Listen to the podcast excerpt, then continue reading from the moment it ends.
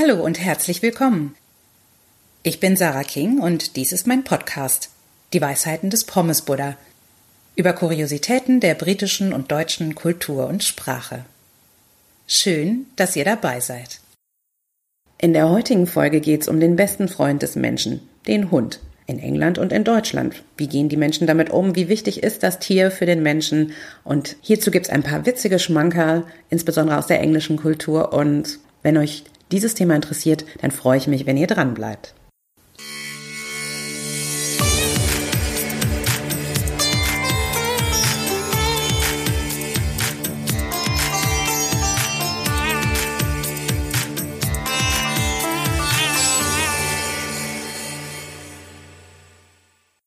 Hand hoch. Wer von euch erinnert sich an den Claim der 80er Jahre TV-Serie Knight Rider? Ein Mann und sein Auto kämpfen gegen das Unrecht. Daran erinnert es mich, wenn ich den Titel des in Großbritannien seit Jahren immens beliebten TV-Formats One Man and His Dog höre. Dabei handelt es sich jedoch keineswegs um ein Kriminalfälle aufklärendes Ermittlerduo, sondern schlichtweg um eine Person und ihr Nutztier. In dem Programm, das seit 1976 zur besten Sendezeit ausgestrahlt wird und in seinen besten Zeiten acht Millionen Zuschauer zählte, geht es um nichts anderes als Hundehalter und ungeachtet des sexistischen Titels auch gelegentlich Halterinnen, die auf einem Feld-, Wald- und Wiesenparcours die Qualitäten ihres Hirtenhundes demonstrieren. Die Hunde müssen Aufgaben unterschiedlicher Schwierigkeitsgrade erfüllen und dabei Schafe durch verschiedene Hindernisse treiben. Punktabzug gibt es beispielsweise, wenn nicht alle Schafe durch das vorgegebene Gatter laufen. Als im Musikantenstadel Deutschland sozialisierte Person ist man ja manchen Kummer gewohnt, aber bei diesem Feuerwerk der Unterhaltung blieb selbst mir die Kinnlade offen stehen.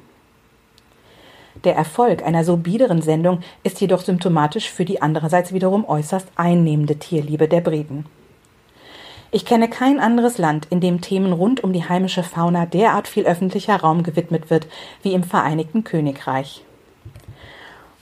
Wo sonst werden Ereignisse wie The oldest barnacle goose ever recorded was seen last week at WWT Calaverock Wetland Center on the Solway Coast als Sensation gefeiert. Nirgends wird mit so viel Nachdruck um die Mithilfe der Bevölkerung gebeten, wenn es um die Sichtung einer bedrohten Vogelart geht nirgends mit so viel Inbrunst die Fuchs- und Dachsproblematik im urbanen Raum diskutiert. Als abgestumpfter Mitteleuropäer findet man dies zunächst befremdlich.